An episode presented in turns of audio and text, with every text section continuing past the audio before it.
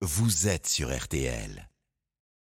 Le jardin RTL. Eh oui, jardin et potager n'ont pas de secret pour lui. Pierre le cultivateur, notre spécialiste euh, star des réseaux sociaux avec ses vidéos, nous accompagne le dimanche matin sur RTL. Pierre, bonjour. Bonjour Stéphane, bonjour tout le monde. Vos potagers de Normandie, comment réussir ces semis de courgettes, de courges, de concombres et même de cornichons? Mais oui, puisque c'est plus ou moins la même technique. Alors on va quitter nos barquettes et on va semer, comme je le disais dans, dans une dernière chronique, nos graines dans des godets individuels. Pourquoi? Parce que les graines sont assez grandes, assez larges. Donc c'est même une opération qu'on peut réaliser avec des enfants, c'est assez, assez sympathique.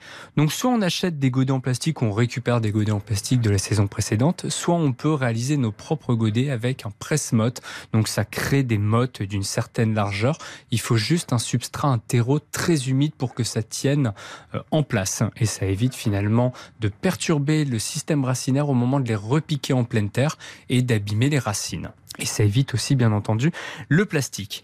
Une fois qu'on a fait cette opération, on va se demander quand même un petit peu avant le type de terreau qu'on doit utiliser. Alors moi, j'aime bien remplir des godets avec deux tiers de terreau universel et ensuite sur le dernier tiers un terreau potager euh, ou un terreau semi-aéropiquage en fonction de ce que vous avez.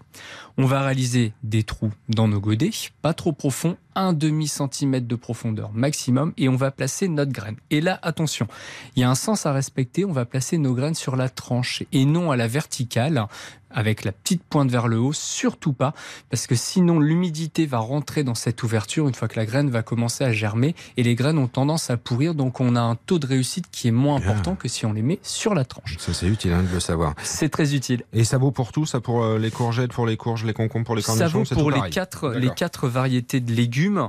On, donc voilà, une fois que c'est fait, on les place bien entendu au chaud. On évite de les laisser dehors. C'est pas du tout le moment de les mettre en pleine terre. On va attendre la mi-mai. Donc on les garde dans des godets individuels, dans une pièce lumineuse, aérée, chauffée. Et le terreau doit toujours être humide.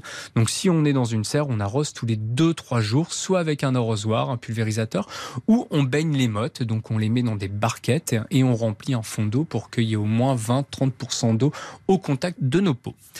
À la mi-mai, on va pouvoir les replanter Mhm. en pleine terre. Donc, il faut compter à peu près 6 plants de courgettes ou de courges pour une famille de 4 personnes pour avoir suffisamment de récolte. Attention de pas trop en mettre, sinon on va être euh, envahi de courges et de courgettes quand même. Il existe deux variétés de courgettes, les variétés coureuses et les non coureuses. Les coureuses ont tendance à faire des lianes, comme les courges un peu partout dans votre potager, alors que les variétés non coureuses vont faire des buissons. On les repique à la mi-mai et ensuite on n'oublie pas de retirer les légumes dès qu'ils sont tout petits, les courgettes, pour avoir plus de récolte. Et dernière petite info, on ajoute du compost au moment de les repiquer en pleine terre pour avoir une production de fleurs femelles et de fleurs mâles. Les fleurs femelles, il y a un petit fruit juste en dessous, alors que les fleurs mâles, il y a juste une tige et une fleur. Mais il arrive souvent qu'on ait que des fleurs mâles, c'est tout simplement parce que notre terre n'est pas assez riche, donc le plant, la courgette, ne produit pas de fleurs femelles. Voilà, au travail, les amis, il y a plein de choses à faire. Vous savez tout grâce à Pierre le cultivateur. Vous avez ses vidéos, TikTok, Instagram, quand vous le souhaitez, bien sûr, et le rendez-vous à podcaster sur RTL.fr.